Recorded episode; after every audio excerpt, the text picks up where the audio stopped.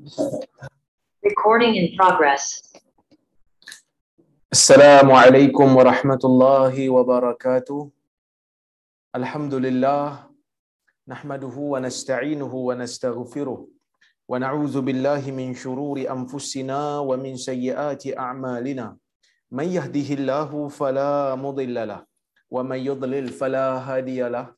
أشهد أن لا إله إلا الله وحده لا شريك له. وأشهد أن محمدا عبده ورسوله.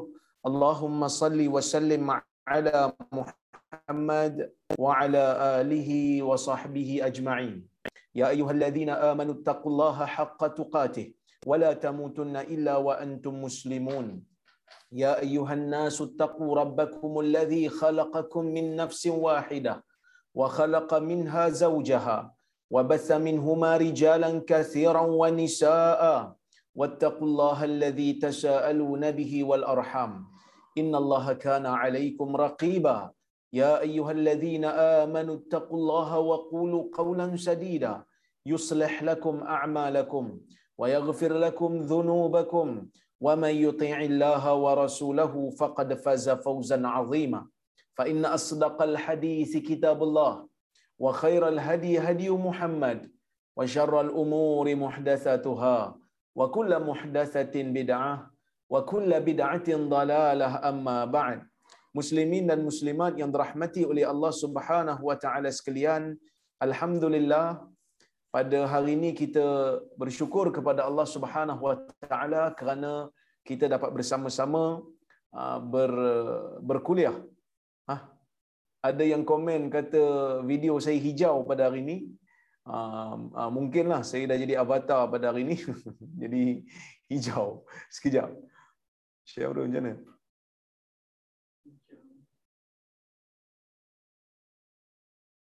Ha, tak apalah, kita kuliah dulu. Yang penting bukan muka saya. Yang penting tuan-tuan boleh dengar suara saya, uh, boleh faham apa yang saya sampaikan itu uh, lebih utama lah bagi saya. Eh. Baik, kita sambung balik kuliah Riyadhus Salihin kita, yang mana kita uh, terpaksa cuti pada hari Selasa itu disebabkan saya dalam perjalanan daripada Kelantan pergi ke Kuala Lumpur, menyebabkan saya tak sempat nak sampai uh, ke tempat kuliah ataupun ke hotel um, sebelum tempoh yang ditetapkan iaitu pukul 9 eh. jadi insya-Allah hari ini kita nak sambung balik kita masih lagi dalam bab yang sama iaitu um, bab yang ke-56 bab fadlil ju' wa khushunatil 'aish bab pada membicarakan berkenaan dengan kelebihan belapa dan kelebihan menjalani kehidupan yang sukar jadi insya-Allah hari ini kita nak sambung hadis ke-31 dalam bab ini dan hadis yang ke-521 daripada keseluruhan kitab ini ya. Baik, kita tengok kata al-Imam An-Nawawi rahimahullah wa an Anas radhiyallahu anhu qala qala Abu Talhah li Ummi Sulaim qad sami'tu sawta Rasulillah sallallahu alaihi wasallam dha'ifan a'rifu fihi al-ju' Hadis ni agak sedikit panjang sebab Imam Nawawi bawa beberapa riwayat. Saya baca sikit saya terjemahkan. Kemudian kita ambil faedah daripada hadis ni. Baik, daripada Anas bin Malik radhiyallahu anhu. Dia mengatakan qala Abu Talhah li Ummi Sulaim. Abu Talhah berkata kepada Ummi Sulaim. Ini kira kisah anak beranak lah ni. Yang mana Anas bin Malik radhiyallahu anhu merupakan anak kepada Ummu Sulaim. Ketika mana um, Ummu Sulaim mendapat tahu bahawasanya Nabi sallallahu alaihi wasallam berhijrah ke Madinah dan ketika itu Ummu Sulaim ni kagum dengan Nabi SAW lalu dia pun bawa Anas yang pada ketika itu Anas merupakan anak kecil dia kata hadza ghulaim yakhdimuk wahai Rasulullah ini adalah anak kecil yang boleh untuk berkhidmat untukmu jadi Anas pun duduklah dengan Nabi sallallahu alaihi wasallam. Abu Talhah ni siapa pula? Abu Talhah merupakan ayah tiri kepada Anas bin Malik radhiyallahu anhu. Apa maksud ayah tiri? Maksudnya dia bukan ayah sebenar. Dia merupakan suami yang dinikahi oleh Ummu Sulaim ataupun yang dinikah yang dinikahi oleh Ummu Sulaim setelah daripada suami sebenar ataupun suami pertama Ummu Sulaim iaitulah uh, Malik bin Nadar tidak menerima Islam dan membawa diri ke Syam.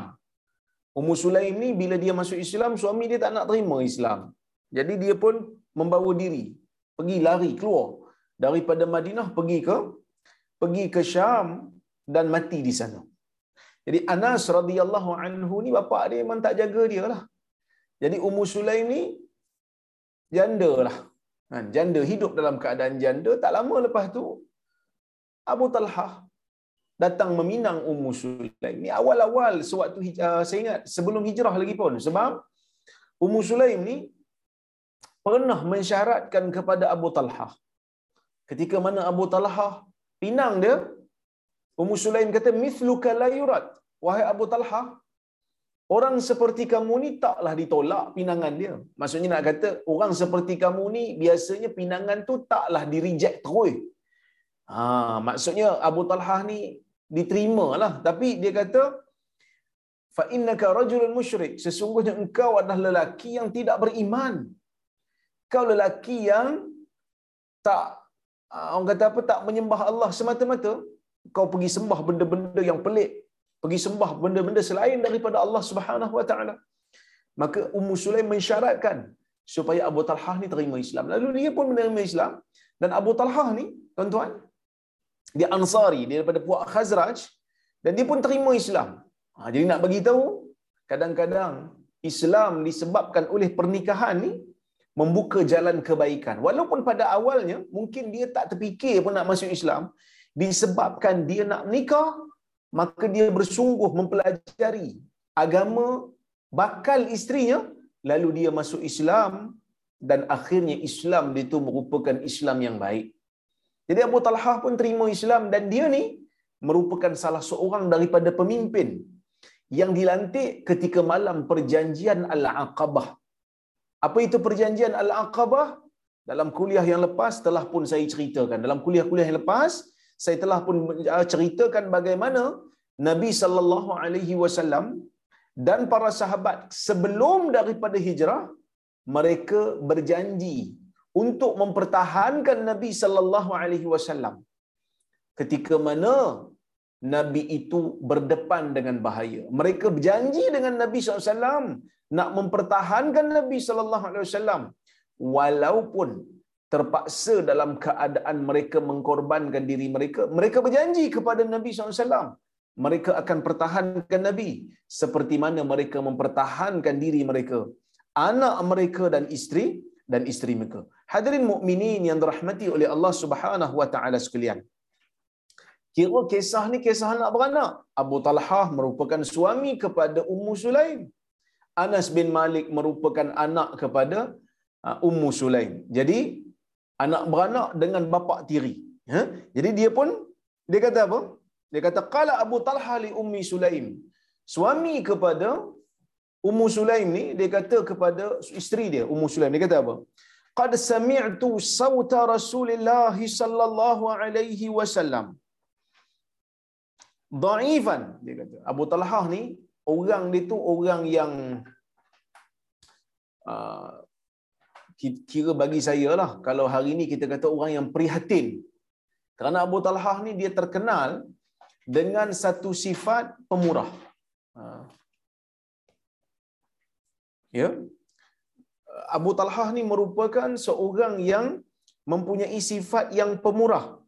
Yang mana dia ni bila dia tengok Nabi sallallahu alaihi wasallam sukar, ada ada rasa orang kata apa uh, lemah suara Nabi tu dia tahu. Dia terus mengadu. Dia terus bagi tahu kepada isterinya Ummu Sulaim, dia kata saya uh, telah mendengar suara Nabi sallallahu alaihi wasallam dalam keadaan yang lemah. A'rifu fihi al-ju' yang mana aku tahu dia ni ada lemah disebabkan oleh kerana lapar. Nabi sallallahu alaihi wasallam pada waktu tu lapar yang teramat sangat sehingga kan suara Nabi tu berubah jadi lemah. Maksudnya bukan lapar biasa-biasa ni. Kita kadang-kadang kita sebut kat kawan kita lapar, kawan kita tengok kita suara pun sama lagi, ceria pun sama, cuma terasa lapar sikit. Tapi keadaan yang Nabi sedang alami ni, lapar yang teramat sangat. Yang lapar yang betul-betul ya, bukan main-main punya lapar. Ha, jadi bila berlaku keadaan seperti itu, Abu Talhah pun dia bagi tahu dekat Ummu Sulaim dia kata aku tahu Nabi sallallahu alaihi wasallam ni ada sedikit perasaan lapar, rasa lapar. Fahal indaki min syai?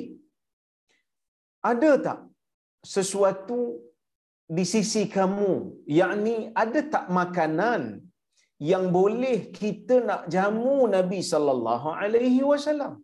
Maksudnya dia ni prihatin. Sebab Abu Talhah ni memang terkenal tuan-tuan. Orang yang prihatin orang yang pemurah. Sehingga kan dalam hadis ada diceritakan kisah Abu Talhah ketika mana Allah Subhanahu wa taala menurunkan ayat lan tanalul birra hatta tunfiqu mimma tuhibbun. Kamu sekali-kali tidak akan dapat mencapai kebaikan sehingga kamu menginfakkan daripada apa yang kamu suka. Dalam dunia ni apa saja harta yang kita suka, sebahagiannya keluarkanlah untuk infak fisabilillah. Maka pada ketika itu juga Abu Talhah ha, me- me- menginfakkan telaga dia ha, yang yang memberikan sumber air di Madinah. Kita tahu kan, bumi Madinah ni merupakan bumi yang kontang tapi dia ha, orang kata apa infakkan telaga tu kepada agama untuk kegunaan orang ramai. Jadi Abu Talhah ni dia memang terkenal sebagai seorang yang pemurah. Jadi dia ni prihatin lah orang dia. Maka dia kata, ada tak sesuatu yang ada di sisi kamu wahai isteriku untuk kita beri makan kepada Nabi sallallahu alaihi wasallam. Maka apa kata Ummu Sulaim? Dia kata, "Na'am." Dia kata, "Ada." Fa akhrajat aqrasan min sya'ir. Maka Ummu Sulaim pun mengeluarkan beberapa kepingan roti yang diperbuat daripada gandum. Summa akhadat khimaran laha. Kemudian Ummu Sulaim pun ambil tudung yang menutup kepalanya. Dia ambil tudung dia yang tutup kepala sehelai tudung. Falafatil khubza bi ba'dih. Sebahagian daripada tudung yang dia ambil itu, dia balut roti tersebut summa datsathu tahta thawbi waradatni bi ba'dih kemudian dia masukkan di bawah baju aku. Yakni di bawah baju uh, Abu orang kata apa? Sorry uh, di bawah baju Anas bin Malik waradatni bi ba'dih lalu dia kembalikan sebahagian tudung yang lain kepadaku.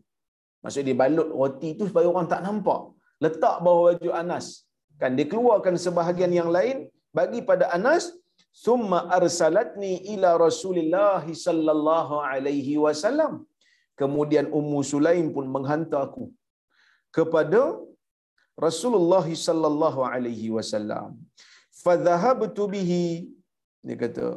Lalu aku pun pergi bawa roti tersebut fawajadtu Rasulullah sallallahu alaihi wasallam jalisan fil masjid wa ma'ahu nas lalu aku pun dapati Nabi sallallahu alaihi wasallam duduk dalam masjid dan bersama-sama dengan Nabi SAW ni manusia. Ha, kalau tuan-tuan tengok dalam kitab syarah hadis dikatakan masjid yang Nabi sallallahu alaihi wasallam duduk ni bukanlah Masjid Nabawi. Kerana Masjid Nabawi berada di tempat lain. Waktu ni waktu Nabi sallallahu alaihi wasallam sedang orang kata korek khandak bersama dengan para sahabat. Sahabat pun lapar, Nabi SAW pun lapar. Bukan hanya lapar, tetapi juga penat. Dan bukan saja lapar, tapi juga penat yang mana kesemuanya ah, berada dalam keadaan, ah, bukan semualah, sebahagiannya berada dalam keadaan ah, kita kata mengikat perut. Kita kata mengikat perut. Okey. Jadi dia pun hantar dekat masjid. Masjid mana? Masjid tempat salat ketika mana orang Quraisy sedang mengepung Nabi sallallahu alaihi wasallam dalam peperangan Khandaq. Okey. Faqumtu alaihim. Lalu Anas kata aku pun berdirilah pada mereka ni faqala li Rasulullah sallallahu alaihi wasallam arsalaka Abu Talhah lalu aku pun bila berdiri dekat mereka Nabi tanyalah pada aku adakah Abu Talhah yang menghantar kamu kemari? Faqultu na'am. Aku mengatakan ya. Faqala ali ta'am? Maka Nabi SAW mengatakan adakah untuk makan? So Nabi SAW ni mungkin dia kenal sahabat dia yang bernama Abu Talhah ni. Dia tahu sifat Abu Talhah ni memang prihatin memang pemurah. Jadi dia tanya siap-siap. Dia kata Abu Talhah ke yang hantar kamu ni wahai Anas? Dia kata ya. Jadi kalau ya adakah dia hantar untuk orang kata apa untuk bagi makan? Kan? Jadi dia kata na'am. Dia kata ya. Kan faqala rasulullah sallallahu alaihi wasallam qumu. Lalu nabi SAW kata bangkit semua. Wahai sahabat semua bangkit. Fantalaqu wantalaqtu baina aydihim lalu mereka pun beredar. Aku pun beredar di hadapan mereka. Hatta jitu Abu Talhah. Sehingga aku pun datang kepada Abu Talhah fa akhbartuhu lalu aku pun mengkhabarkan kepada Abu Talhah lalu Abu Talhah faqala Abu Talhah Abu Talhah kata apa? Ya umma Sulaim wahai ummu Sulaim qad jaa Rasulullah sallallahu alaihi wasallam bin nas. Kan? Dan Abu Talha dia panggil isteri dia apa? Ummu Sulaim wahai ibu kepada Sulaim. Benda ni dulu ada. Ha, benda ni dulu ada dalam masyarakat kita. Maknya, bapaknya kan. Ha, benda tu ada jugalah dalam masyarakat Arab. Ya dia kata, ya Ummu Sulaim, ya Umma Sulaim, wahai ibu Sulaim. Qad jaa Rasulullah sallallahu alaihi wasallam bin nas. Nabi SAW datang bersama dengan manusia. Nabi datang membawa manusia. Walaisa indana ma nut'imuhum dan di sisi kita tak ada benda yang kita nak bagi dia orang makan dengan cukup ni. Faqalat Allahu wa rasuluhu a'lam. Tengok Ummu Sulaim kata apa? Allah dan Rasulnya lebih tahu. Keyakinan Ummu Sulaim kepada Nabi sallallahu alaihi wasallam itu tinggi. Keimanan Ummu Sulaim kepada Nabi itu sangat-sangat penuh pada ketika ini. Sebab dia tahu bila Nabi sallallahu alaihi wasallam yang bawa para sahabat kan lalu dah tentulah Nabi lebih tahu tentang masalah ni. Sebab Ummu Sulaim dah buat dah cara supaya Nabi SAW tak bagi tahu ramai-ramai. Dia dah sembunyikan roti tu dalam Anas punya baju. Tapi Nabi SAW tetap minta sahabat untuk hadir juga. Ramai-ramai ke rumah Abu Talha dan juga Ummu Sulaim. Jadi dah Abu Talha tu adalah orang kata apa ketakutan sikit kan Abu Talha tu dia macam gerun sikit lah ramai sangat ni makanan kita mana cukup maksudnya dia orang ni bukanlah orang yang ada simpan makanan banyak kat rumah dia, ter, dia terkejut dia takut tapi Ummu Sulaim tenangkan Abu Talha dia kata Allah wa rasuluhu a'lam Allah dan Rasulnya lebih tahu. Baik. Fantalaqa Abu Talha hatta laqiya Rasulullah sallallahu alaihi wasallam. Abu Talha pun beredar lalu dia bertemu dengan Rasulullah sallallahu alaihi wasallam. Maksud beredar daripada Ummu Sulaim ni dia pun pergi bertemu dengan Rasulullah SAW yang dah sampai ke rumah dia. Fa aqbala Rasulullah sallallahu alaihi wasallam ma'ahu hatta dakhala. Rasulullah SAW pun bersama dengan Abu Talhah ni masuk ke dalam rumah. Faqala Rasulullah SAW, halummi ma indaki ya Ummi Sulaim. Nabi pun panggil Ummu Sulaim, mari sini, kata Nabi. Halummi, kan? Mari sini. Dia kata, "Ma indaki ya Ummu Sulaim?" Apa yang ada di sisi kamu wahai Ummu Sulaim? Fa'atat bidzalikal khubz. Fa'amara bihi Rasulullah sallallahu alaihi wasallam. Dia pun bawa. Bila Nabi panggil dia, Nabi kata, "Apa yang ada di sisi kamu?" Kan? Bawa apa yang ada. Maka Ummu Sulaim pun datang bawa roti. Fa'amara bihi Rasulullah SAW. Fafutta wa asarat alaihi Ummu Sulaim ukkah fa'adamathu. Maka Nabi sallallahu alaihi wasallam pun perintahkan Ummu Sulaim ni untuk tuangkan ukkah. Ha, untuk tuangkan orang kata apa bekas supaya dapat buat cicahan. Kata lauk untuk roti tersebut. Ya baik. Kemudian summa qala fihi Rasulullah SAW masya Allahu ayyakul kemudian Nabi ada membaca sesuatu. Ha, dengan izin Allah Nabi baca apa yang Allah Taala kehendaki. Summa qala idzan li asyarah. Kemudian Nabi kata ha, bawa masuk 10 orang. Fa adzina lahum fa akalu summa kharaju. Lalu yang 10 orang masuk mereka makan kemudian mereka keluar. Fa akalu hatta syabi'u mereka makan sehingga mereka kenyang. Summa kharaju. Kemudian mereka pun keluar. Summa qala idzan li asyarah. Kemudian nabi kata izinkan untuk 10 orang lagi. Fa adzina lahum fa akalu thumma kharaju. Lalu diizinkan 10 orang lagi masuk. Mereka pun makan kemudian mereka keluar. Summa qala idzan li asyarah. Kemudian nabi SAW kata izinkan lagi 10 hatta akal akal alqaum kulluhum wa shabi'u jadi bila dah masuk 10 makan keluar. Masuk 10 makan keluar semua pakat makan belaka dan semua pakat kenyang. Wal qaumu sab'una rajulan aw thamanun. Yang ada yang hadir di rumah Abu Talhah dan Ummu Sulaim pada waktu itu sekitar 70 ataupun 80 orang. 70 ataupun 80 orang yang lapar yang berada dalam keadaan perang yang korek khandak. Tapi tuan-tuan, apa yang berlaku? Mukjizat turun. Allah Subhanahu wa taala memberikan mukjizat kepada nabinya pada ketika ini disebabkan mereka berkorban untuk agama. Makanan yang sedikit cukup untuk 70 ke 80 orang. Hadis ni muttafaqun alaih. Hadis riwayat Bukhari dan Muslim. Kemudian Imam Nawawi bawakan riwayat yang kedua. Dia kata wa fi riwayatin fama zala yadkhulu asharatun wa yakhruju asharatun hatta lam yabqa minhum ahad illa dakhal. Sentiasa 10 orang masuk, 10 orang keluar. 10 orang masuk, 10 orang keluar.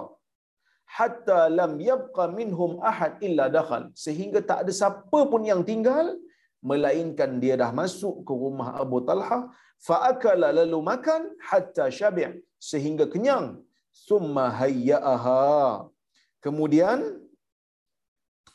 uh, Nabi sallallahu alaihi wasallam pun mengata apa?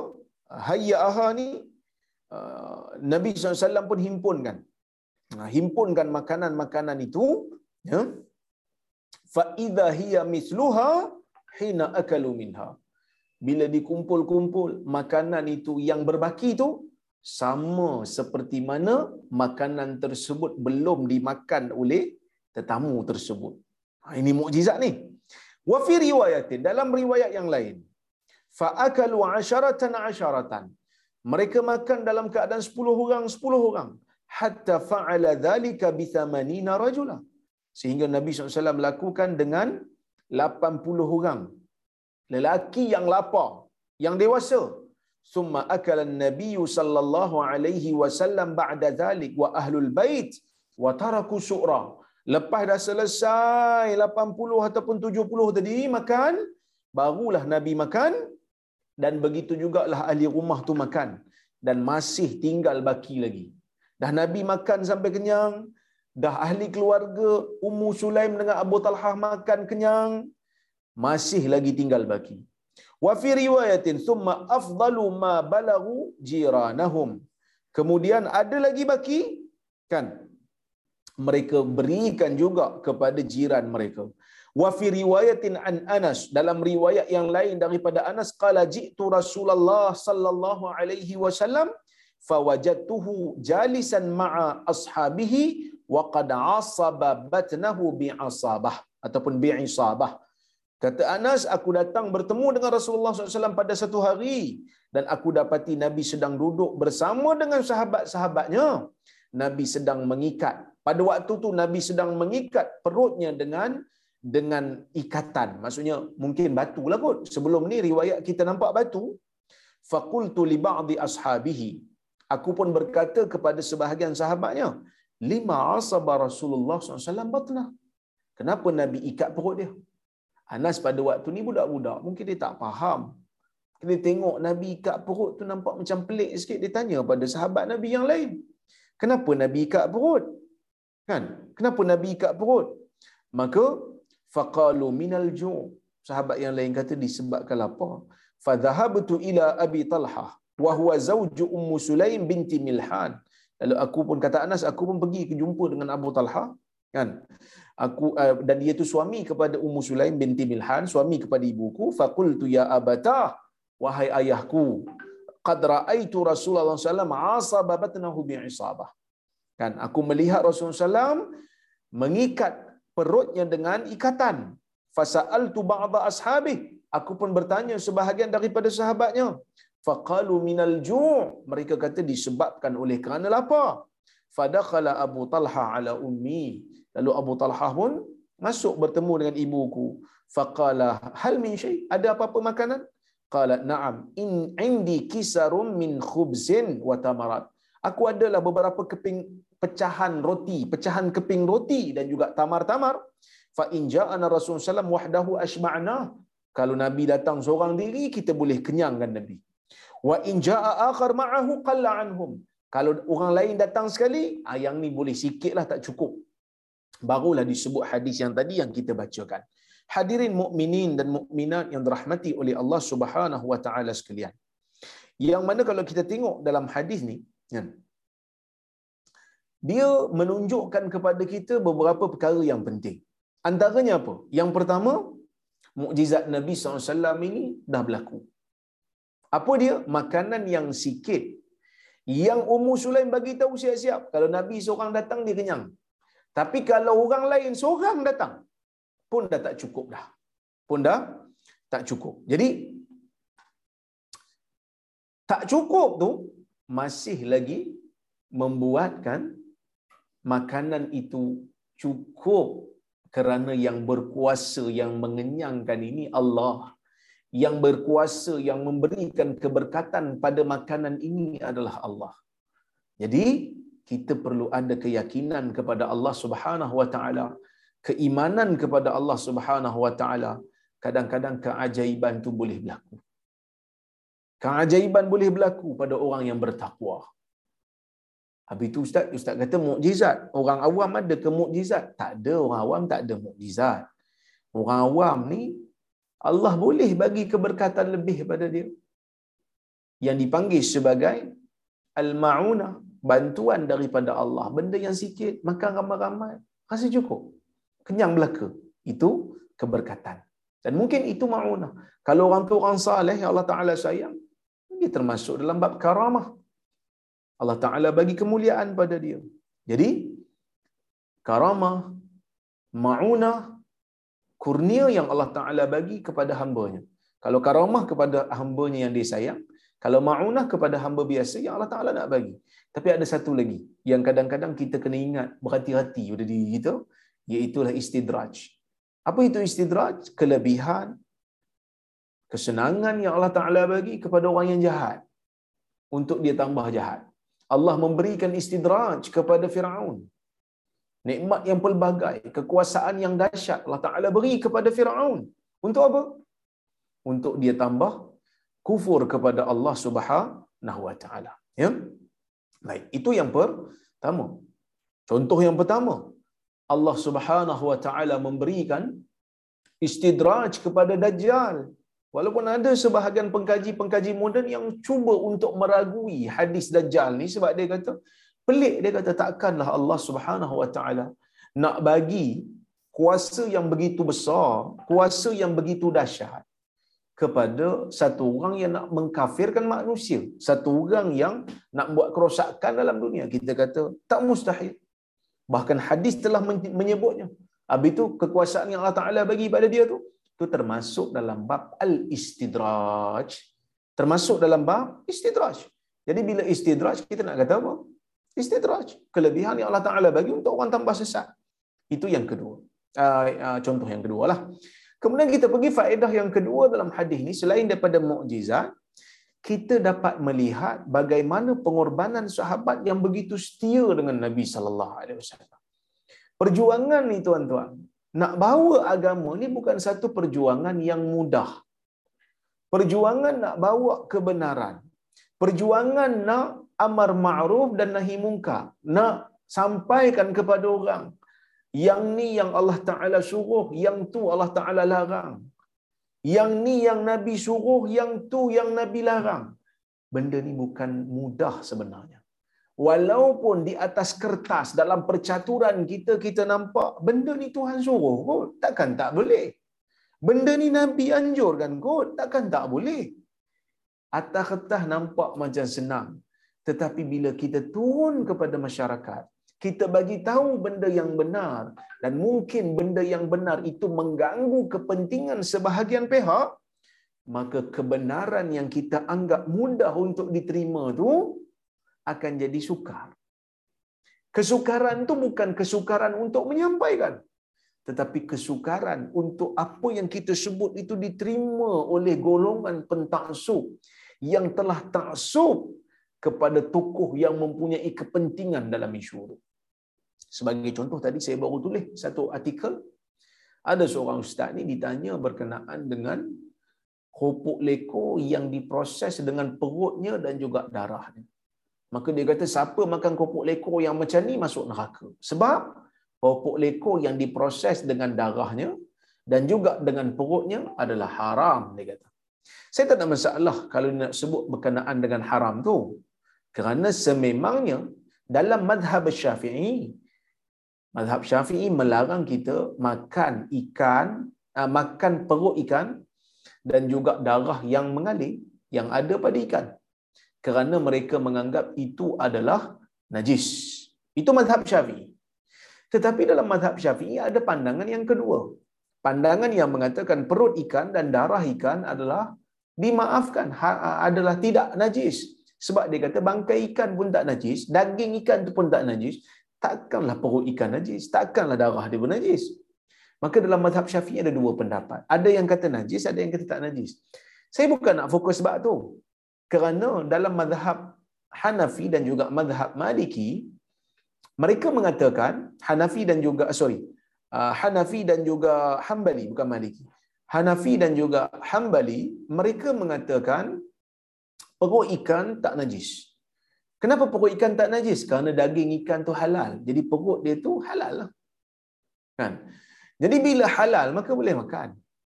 Kalau tak lalu nak makan tu satu hal lah. Tapi kalau boleh makan, kalau orang kata apa, nak makan, boleh makan. Cuma, saya tulis sikit lah.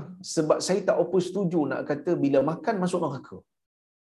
Sebab apa bila makan saya tak setuju yang tu? Sebab seolah-olah kita dah hukum satu orang dengan satu perbuatan mutlak masuk neraka sebab benda ni. Kalau dia kata boleh membawa ke neraka tu okey.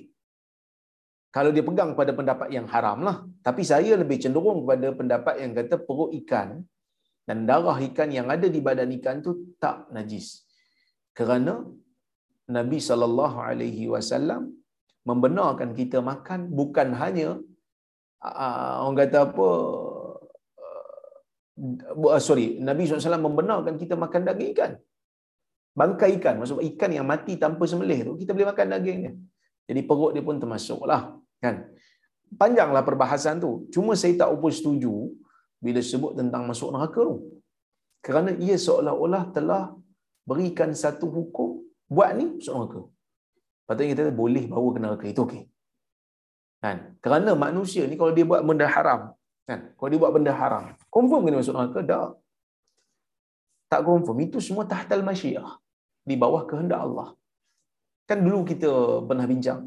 Siapa yang mati dalam keadaan dia banyak dosa, dia tak confirm masuk neraka.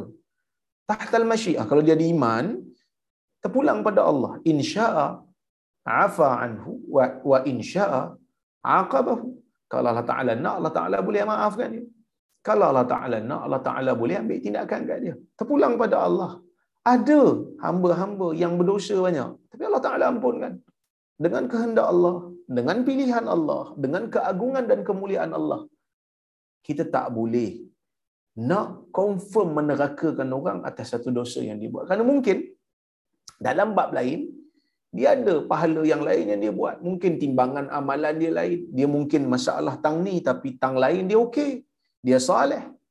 Kan? Jadi kita tak boleh nak confirmkan neraka dalam bab ni pada seseorang yang melakukan dosa sedangkan dia beriman. Kita kata apa? Dia berada di bawah kehendak Allah. Tapi benda ni haram boleh bawa pada neraka tu okey. Itu yang pertama. Bila saya tulis tuan-tuan, itu je niat saya. Tapi netizen ni oleh kerana yang saya tulis ini berkenaan dengan tokoh besar. Kan ada pengikut yang ramai, mungkin jutaan orang dok follow dia, dok minat kat dia. Saya kena bambu. Kan saya kena kutuk, kena kritik kononnya saya ni kempen makan tai. Cuba tuan-tuan bayang, kalau saya tak boleh nak saya tak boleh nak brain. Saya, dulu orang kata kita tak hormat mazhab, tapi hari ini saya tengok penyokong-penyokong ustaz ni dah macam langsung tak hormat pada mazhab Hanafi, tak hormat pada Hambali sedangkan mereka yang memfatwakan benda tu halal untuk dimakan. Bahkan tuan-tuan, kita bila beli kopok lekor tepi jalan ni kita kita tanya ke? Kopok lekor ni campur dengan tai ke ataupun tak? Tak semua kita mampu nak tanya. Kadang-kadang ada kopok lekor yang kita tak tahu pun. Macam mana cara dia proses. Jadi kita juga kena bagi kena bagi hukum satu hukum bagi orang yang makan kopok lekor dalam keadaan dia tak tahu prosesnya macam mana. Halal untuk dia makan. Sebab benda yang dia tak tahu asal ikan halal sehingga dia buktikan sebaliknya. Ha, tapi itulah kadang-kadang bila kita nak sebutkan kebenaran ni dia kita kena berdepan dengan ketaksuban. Kita kena berdepan dengan ketaksuban melebihi melebihi daripada fakta. Atas kertas nampak punya senang. Atas kertas ni nampaknya senang. Nak sebut benda yang betul, nak sebut benda yang simple, sepatutnya setujulah. Kita tak setuju untuk menerakakan orang. Tapi manusia tuan-tuan, kadang-kadang emosi lebih diutamakan daripada akal fikiran, daripada logika, daripada ha, daripada logik yang ada pada mereka. Ini benda yang menakutkan sebenarnya. Tapi, yalah, kita nak buat macam mana kan? Terpaksa terima jugalah. Okey. Itu yang kedua. Yang ketiganya tuan-tuan, tapi yang kedua ni penting ya tuan-tuan, sebab para sahabat ni dalam nak membawa kebenaran mereka sanggup bersama dengan Nabi sallallahu alaihi wasallam. Walaupun perjuangan tu sukar, walaupun perjuangan tu susah, tapi mereka setia. Bahkan berjanji dengan Nabi SAW untuk mempertahankan Nabi wasallam seperti mana mereka mempertahankan diri mereka ataupun anak mereka ataupun isteri mereka. Ini benda yang terpuji, benda yang terbukti bukan saja terpuji, bahkan terbukti berlaku dalam sejarah Islam. Okey, kemudian tuan-tuan dan puan-puan rahmati Allah sekalian, hadis ini juga kata Imam Nawawi. Dia kata apa? Fil hadis ma kana alaihi min al-i'tina bi ahwali Rasulullah SAW. Dalam hadis ni dapat bukti pada kita bagaimana para sahabat begitu bersungguh dalam mengambil berat terhadap keadaan Nabi sallallahu alaihi wasallam. Kita tengok Nabi dia tahu dah. Suara Nabi pun tahu dah. Dengar suara Nabi pun tahu dah Nabi ada lemah kerana lapar. Bukan kata sahabat yang besar, sahabat yang kecil pun. Tengok aja Nabi kat perut dah tahu dah. Pelik ni, kenapa Nabi kat perut? Walaupun dia mungkin tak faham, dia kecil lagi. Tapi dia dah rasa pelik. Kenapa Nabi kat perut? Tanya pada sahabat lain. Sahabat pun kata Nabi lapar. Dia balik ke rumah. Bagi cadangan seorang budak yang belum lagi mencapai tahap dewasa. Kan? Remaja lah kira. Anas ni remaja. Tengok Nabi kat perut. Terus bagi tahu dekat mak. Terus bagi tahu dekat bapak. Tiri. Nabi ni dalam keadaan lapar. Tolong dia kita kadang-kadang anak kita yang remaja ni tak perasan pun nak tanya pasal orang. Kadang-kadang tak ambil berat pun. Berjayanya Ummu Sulaim dan Abu Talhah dalam mendidik Anas bin Malik radhiyallahu anhu. Ha, maka sebab itu dia kata apa? Wa fihi manqabatun li Ummi Sulaim. Fiqhiha wa rujhanu wa rujhani aqliha. Dalam hadis ini juga terdapat kelebihan kemuliaan bagi Ummu Sulaim keimanan dia dahsyat kan hmm. keimanan dia sangat dahsyat keyakinan dia dah nabi bawa sahabat ramai Nabi lebih tahu, Allah lebih tahu dan Nabi je lebih tahu. Terima je lah tetamu tu. Walaupun kita ada makanan yang sedikit, tawakal dia setelah dia berusaha. Dia dah usaha dah sorok sikit bagi kat Nabi kan, supaya Nabi kenyang. Tapi Nabi bawa ramai-ramai. Dan Nabi SAW mementingkan persahabatan. Kan? Sebab itu Nabi bawa semua. Nabi kesian takkan Nabi nak lepaskan diri dia seorang. Kan? Nah, tapi berbeza dengan pemimpin-pemimpin pada hari ini kemungkinan. Kalau ada apa-apa, lebihkan diri sendiri dulu. Rakyat tengah ikat perut, dia senang lena. Rakyat tengah ikat perut, dia pula pakai baju mahal-mahal. Umpamanya, saya tak menuduh siapa-siapa, tapi saya nak kita sama-sama berfikir. Sama ada kita rakyat ataupun sama ada kita pemimpin, kita kena sama-sama fikir. Tengok macam mana Nabi SAW menyantuni rakyatnya. Apabila Nabi menerima jemputan, Nabi bawa semua yang ada pada ketika itu untuk sama-sama rasa. Sikit pun sikit lah. Makan sama-sama. Ya, baik. Kemudian, hmm,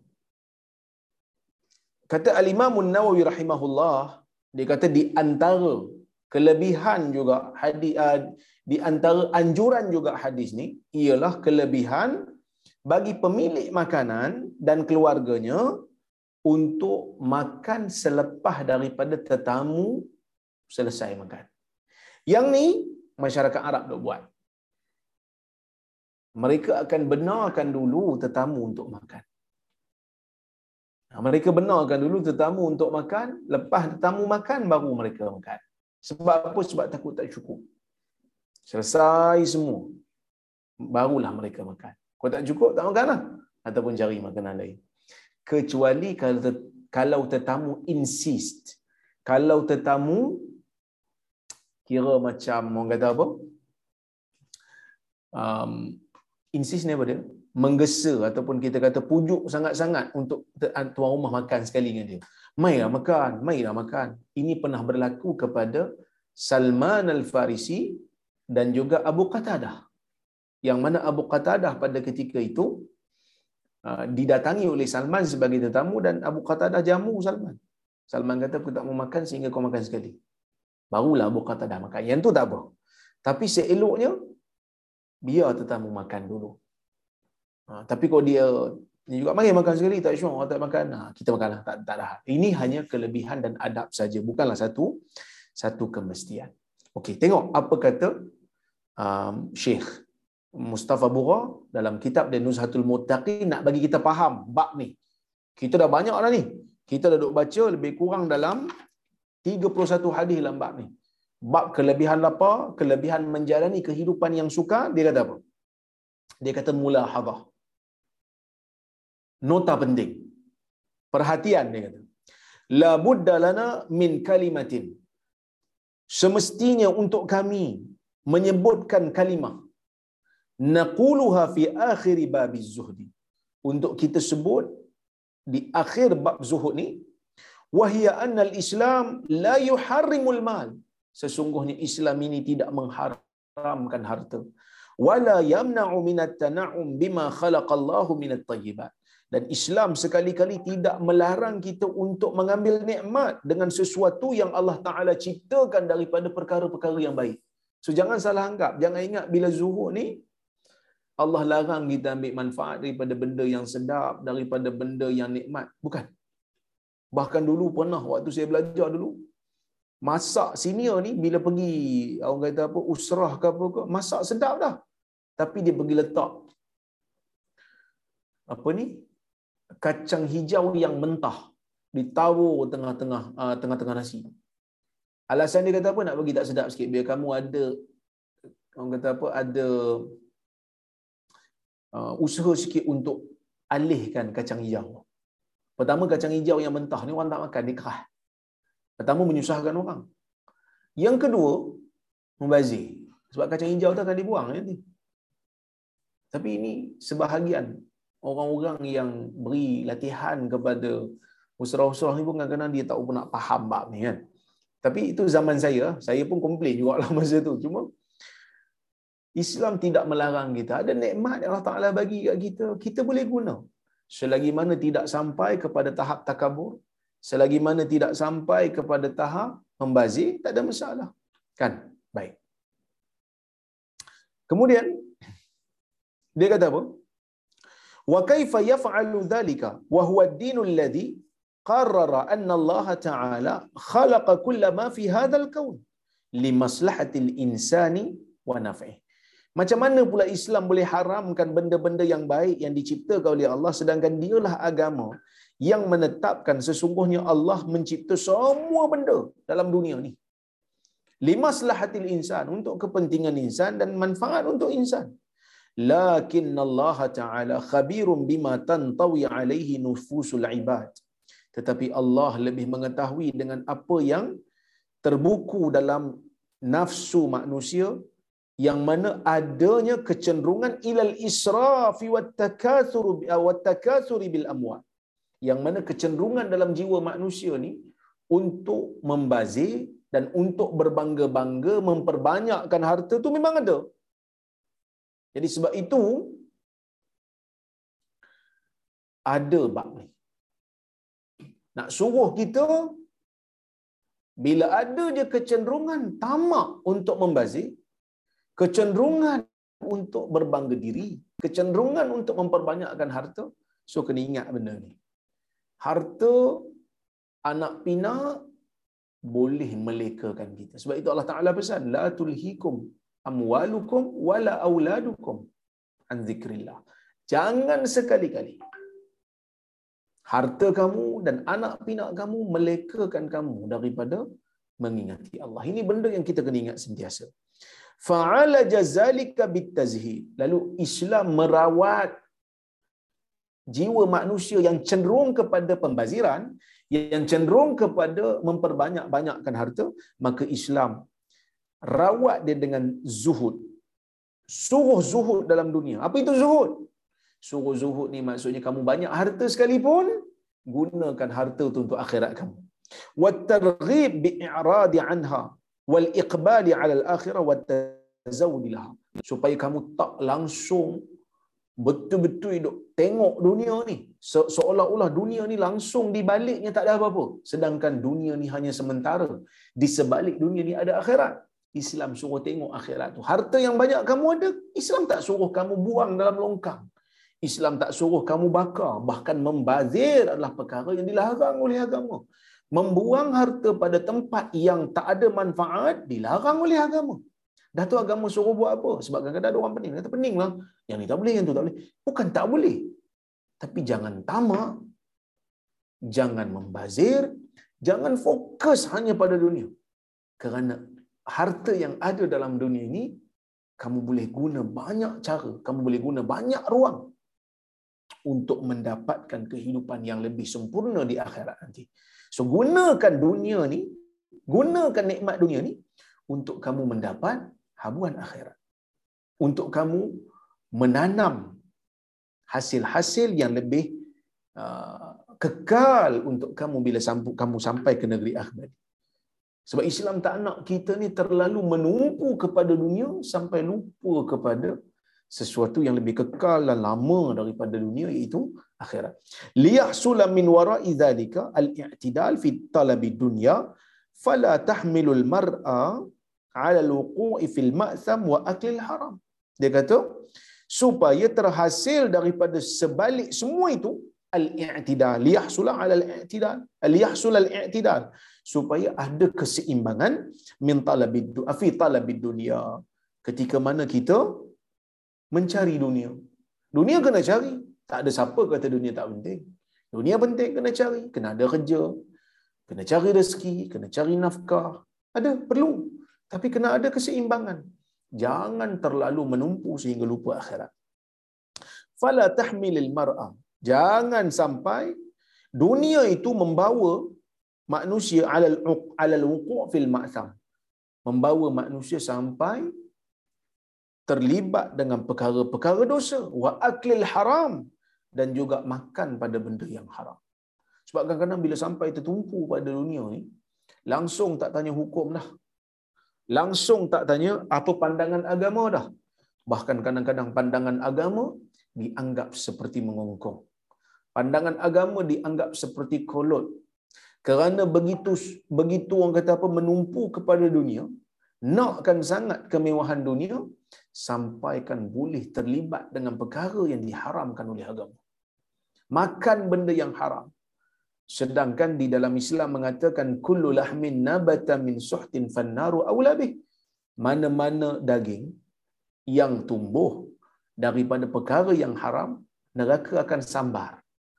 Bukanlah semestinya begitu. Mungkin Allah Ta'ala akan ampunkan dia. Tapi benda ni diharamkan oleh agama dan boleh membawa ke neraka. Tapi ada manusia kadang-kadang tak peduli, tak takut.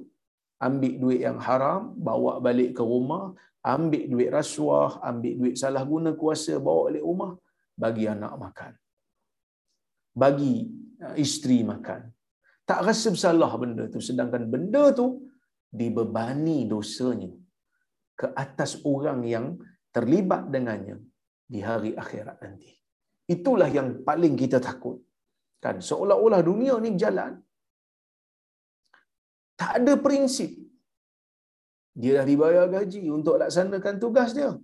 Tapi untuk dia proses borang kena bagi duit pelincir. Nak suruh dia buat kerja dia yang dia dah bayar gaji tu. Nak kena bagi duit kopi. Kan? Nak suruh proses projek-projek yang memang orang tu dah layak dapat. Kena hulur-hulur sikit. Ini semua benda-benda yang merosakkan. Dan ini semua benda-benda yang merosakkan. Yang baru ni pun, saya kebetulan lah tuan-tuan, di, diamanahkan untuk jaga universiti. Jadi universiti ni adalah benda-benda yang memang di bawah kuasa saya sebagai pengurusi, orang kata apa, pengurusan tertinggi universiti. Ya, kami beli sistem, integrated system baru ni, bulan lima baru ni. Kita panggil company bulan puasa untuk bentangkan. Kan untuk bentangkan dia punya proposal kita panggil semua company yang terlibat bentang. Lepas bentang kita shortlist. Kemudian kita bentang lagi. Kita minta dia bentang kali kedua. Semua yang dah di shortlist bentang kali kedua. Nego bajet nego harga cukup je bajet yang kita dapat kita nak sebab dia semua letak semua company letak tinggi kita nego nego nego ada satu company bagi. Bila bagi saja, terus kita sign surat. Kita buat keputusan dalam mesyuarat, kita sign surat, kita terus kurniakan. Lepas kurniakan surat tu, dia datang jumpa saya. Untuk startup, untuk bincang tentang macam mana nak orang kata apa modul tu nak dilaksanakan. Dia datang jumpa saya, dia kata terima kasih banyak kerana bagi kami peluang dan saya rasa inilah tender yang paling mudah sekali kami dapat. Saya kata macam mana pula tu? Bukan datang dua kali ke bentang? Susah lah. Dia kata tak usah. Yang bentang tu kami tak ada masalah. Tapi dia kata kalau dekat tempat-tempat lain, ada tempat yang sebelum nak dapat surat award tu, surat penganugerahan tu, terpaksa juga untuk bagi sikit duit kopi dan sebagainya. Terpaksa juga bagi duit buah meja. Ini semua benda-benda yang menunjukkan orang dah mula tak peduli tentang hukum hakam orang tak peduli tentang halal dan haram. Ini benda yang menyedihkan kita. Jadi sebab itu Islam diajar kita supaya jangan terlalu tertumpu pada dunia. Jangan selalu jangan terlalu tamak dengan dunia ni. Sampai dok makan benda yang haram tak perlu. Makanan kita banyak mana sangat kita nak makan sehari. Kan? Banyak mana sangat duit yang kita nak bawa? Tak bawa pun. Hari ni mungkin mati. Kan? Jadi kadang-kadang curi sampai berbilion-bilion selewing dana kadang-kadang sampai ratus-ratus juta untuk apa tuan-tuan? Amatlah tidak bijak bagi seseorang ya, yang merugikan akhiratnya yang lebih kekal, yang sangat kekal, hanya semata-mata habuan dunia. Hanya kerana semata-mata habuan dunia yang sedikit, yang nikmatnya itu tidak berpanjangan langsung pun. Jadi kita kena bijak dalam buat keputusan. Ya. Maka sebab itu disebut. Okey. Kemudian dia kata la in istata'a ya. as-sahabah ay yubalighu fil i'rad 'an ad-dunya wa taraffu' fawqaha wa kana dhalika daruriyan fi waqtihim wal islam yusari'u al-jahiliyah wa huwa bihaja ila rijalin mutafarrighina lahu نقول لا إن استطاع ذلك الصحابة ذلك فإن عامة الناس لا يستطيع ذلك dan itu merupakan dia kata uh, jika sahabat mampu untuk bersungguh-sungguh dalam meninggalkan dunia dan juga tak mau ambil habuan dunia ni sebab apa pada waktu tu satu kemestian Kerana pada waktu tu Islam sangat memerangi jahiliah yang mana pada ketika itu ya Islam sangat-sangat memerlukan kepada lelaki yang langsung tak tak peduli pasal kepentingan sendiri sebab nak lawan jahiliah ni. Ha. Sedangkan manusia keseluruhan yang lain daripada itu mungkin zaman kita tak mampu nak buat punya sahabat. Tapi setidak-tidaknya kita jangan jadikan dunia ni akbar hammina. Jangan jadikan dunia ni sebesar-besar wawasan kita jangan. Kita ada akhirat yang perlu kita kita fikir. Bal wala yatlubu minhum akthar min al-i'tidal fi hubbi dunya wa tana'um biha. Ah, bahkan tidak dituntut. Kepada wala yutlabu minhum. Tidak dituntut daripada orang ramai ini aksara aksaru. Lebih daripada kita seimbang dalam cinta dunia dan mengambil manfaat daripada dia. Iaitu ah, dunia ambil tapi akhirat jangan lupa sebab itu Allah Taala kata apa kulu washrabu wala tusrifu innahu la yuhibbul musrifin. Makanlah dan minumlah tapi jangan membazir. Kerana Allah Taala tak suka kepada orang yang membazir. Jadi itu pun sudah memadai bagi kita di zaman ini yang tidaklah orang kata apa? cabarannya seberat zaman sahabat Nabi SAW. Wallahu taala a'lamu bisawab. Ha, itu saya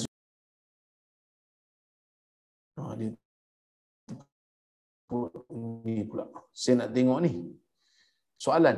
Kalau kalau ada soalan, saya cuba untuk jawab ya. Eh, banyak soalan ni. Assalamualaikum kata. Saya saya screen saya perlu atau doktor dah jadi avatar. Saya dah jadi avatar malam ni. Ha, saya dah jadi avatar. Sebab tu saya jadi warna hijau ni. Ha, kebetulan saya dekat studio Pro Media Tajdid tuan-tuan. Ha, Pro Media ni saya berhenti saya, saya daripada KL ni. Tak sempat tak sempat sampai ke Perlis saya singgah ke Penang kejap. Ha, ini geng-geng Pro Media Tajdid. Ha, soal jawab. Assalamualaikum Ustaz. Waalaikumsalam. Mengapakah sebahagian Ustaz tidak mahu memberi penjarahan sesuatu perkara dengan mengambil kira pandangan-pandangan lain bukan hanya satu pandangan. Adakah disebabkan mereka cetek ilmu iaitu periksa lulu makbul saja? Mereka suka menjadikan Islam sempit dan kadang-kadang jumut. Yang ini saya tak pasti. Mungkin dia orang tak nak bagi masyarakat pening agaknya. Tapi kalau saya lah, saya punya cara, kalau ada dua tiga pendapat yang saya tahu dalam sesuatu masalah, saya akan bagi tahu. Lepas tu saya akan bagi tahu mana yang tepat menurut pandangan saya. Boleh kita boleh berbeza. Mungkin tuan-tuan tak setuju dengan pilihan saya. Tapi paling tidak kita hormat menghormati dalam perkara yang kita berbeza. Orang lain saya tak pastilah. Kan? Ha, orang lain saya tak pasti. Okey. Assalamualaikum warahmatullahi wabarakatuh. Bila Nabi makan beramai-ramai, adakah Nabi baca doa untuk kumpulan ataupun cara individu? Nabi baca bismillah dan Nabi makan. Riwayat yang doa makan ni riwayat yang tidak sahih daripada Nabi SAW. Allahumma barik lana tu tak sahih. Tapi boleh ke kalau saya nak baca Ustaz? Doa ni boleh baca. Cuma jangan sandarkan kepada Nabi SAW kerana ia tidak sahih. Dia adalah riwayat yang mungkar. Wallahualam. Assalamualaikum Ustaz. Waalaikumsalam. Pilihan raya dah dekat. Kempen banyak membuka aib. Fitnah kebatilan bermahajalela. Ini boleh menyebut kemurkaan Allah. Boleh Ustaz komen? Tak ada komen apa. Betul benda yang mungkar adalah mungkar. Jangan buka aib peribadi orang. Tapi kalau perkara-perkara mungkar yang terbuka, kita nak perangi rasuah, dia telah melakukan kesalahan rasuah, mencuri duit rakyat, yang ini kita kena bongkarkan kerana ia adalah masalah umum supaya rakyat dapat memilih calon yang amanah dan adil. Tapi dilondeh perkara-perkara yang tak sepatutnya, dilondeh perkara-perkara yang peribadi, yang ini tak perlu. Eh, ini tak perlu. Simpan. Benda peribadi simpan. Dan lebih baik kalau kempen politik ni bukan londih-melondih tetapi menceritakan wawasan sendiri. Apakah manifesto yang saya nak buat? Bukan manifesto tipu, manifesto yang betul-betul. Sebab kita bukan kena bening juga jadi pemilih ni. Buat manifesto lepas tu tak tak tak berjaya. Sebab apa? Manifesto bukan kitab suci. Ha pening juga kepala kita. Ya, kerana kita nakkan satu kerajaan yang ada integriti, yang cakap dan buat apa yang dia cakap. Ya? Assalamualaikum Dr. Uzaimi. Waalaikumsalam. Sah tak salat jika terlupa nak angkat jari telunjuk waktu tahiyat? Jawapannya sah. Kerana mengangkat jari telunjuk ketika tasyahud merupakan perkara yang sunat. Bukanlah termasuk dalam perkara yang rukun. Wallahu a'lam. Ini sunat. Sunat angkat jari telunjuk kanan. Kan sebab ada orang dia ingat angkat jari telunjuk ni boleh tukar-tukar. Jadi dia gatal kat tangan ni, dia tukar. Dia kata macam mana saya nak garu tangan ni kan? Uh, sorry, macam mana saya nak garu tangan ni? Tangan kiri dia gatal. So dia pun angkat uh, jari telunjuk tangan kiri dia garu. Tak. Kanan saja. Kanan saja. Eh? Telunjuk kanan saja. Baik.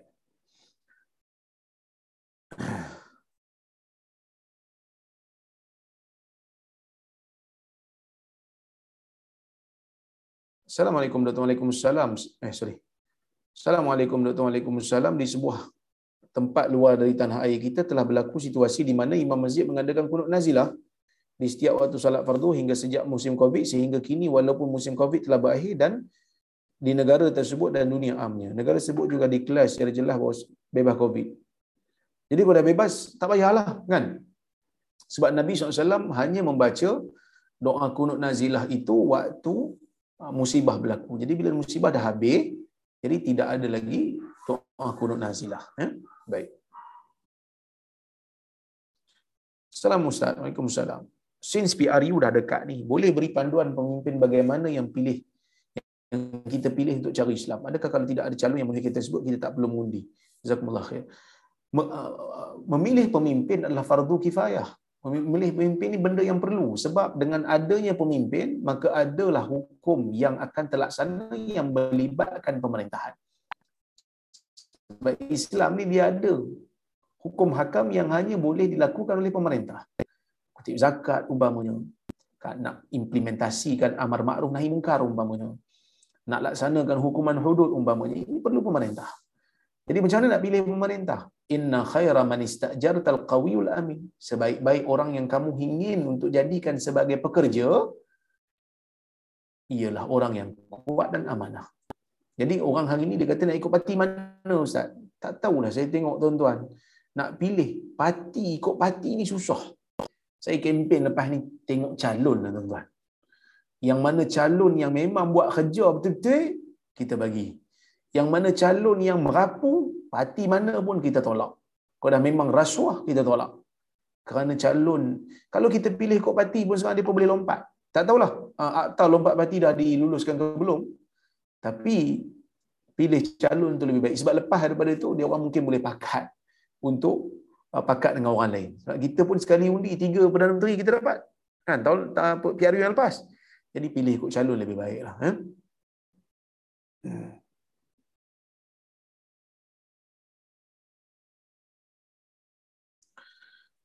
Jika seseorang masa berdoa dan bertaubat ada menyebut aku berjanji tidak akan buat lagi dengan bersungguh-sungguh adakah dikira nazar? Tidak.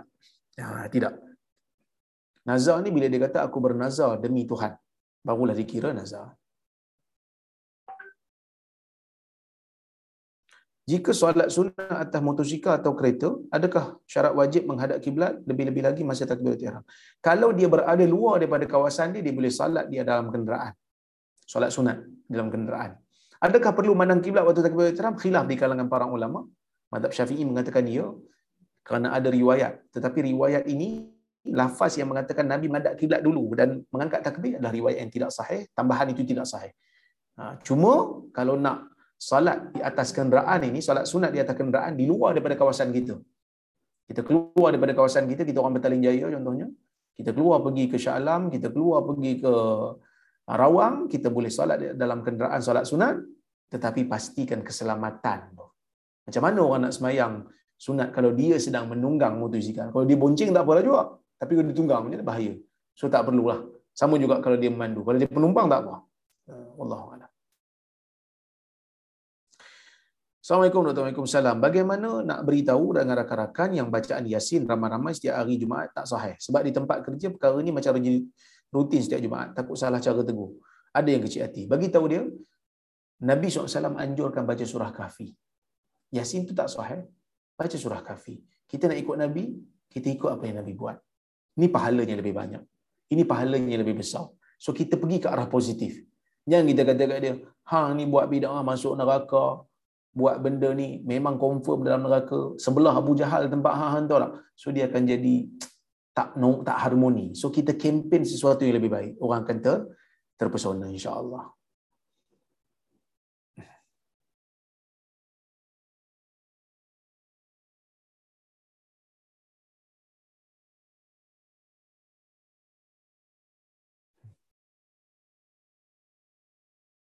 Jika seseorang tersalah isi borang cukai sehingga menyebabkan pengurangan cukai, adakah dikira berdosa jika tak betul kan? Kalau dia tersilap dan memang dia tak tahu, insya-Allah Allah Taala akan tak salahkan dia lah sebab dia memang tak tahu, dia memang tak sedar Allah Taala akan ampunkan. Innallaha tajawaza an ummatil khata' wan nisyan wa mastukrihu alaih. Allah atau kama qala Nabi kata dalam hadis Allah Taala ampunkan dosa umatku yang tersilap, yang yang terlupa dan juga yang dipaksa sehingga dia tak ada pilihan lagi. Tapi kalau sengaja dia menipu dan memberikan penyaksian palsu, yang ni yang bermasalah. Jadi tuan-tuan insya-Allah tu jelas soalan yang saya nampak ada kat dalam uh, inbox ni insya-Allah kalau saya terlepas saya minta maaf pada soalan-soalan yang terlepas insya-Allah boleh tanya lagi pada kuliah akan datang sebab malam ni agak banyak sikit soalan yang ditanya. Jadi uh, saya berhenti dulu di sini. InsyaAllah kita jumpa di lain masa. Mohon maaf terkasar bahasa tersilap kata. Saya ucapkan terima kasih banyak pada penganjur.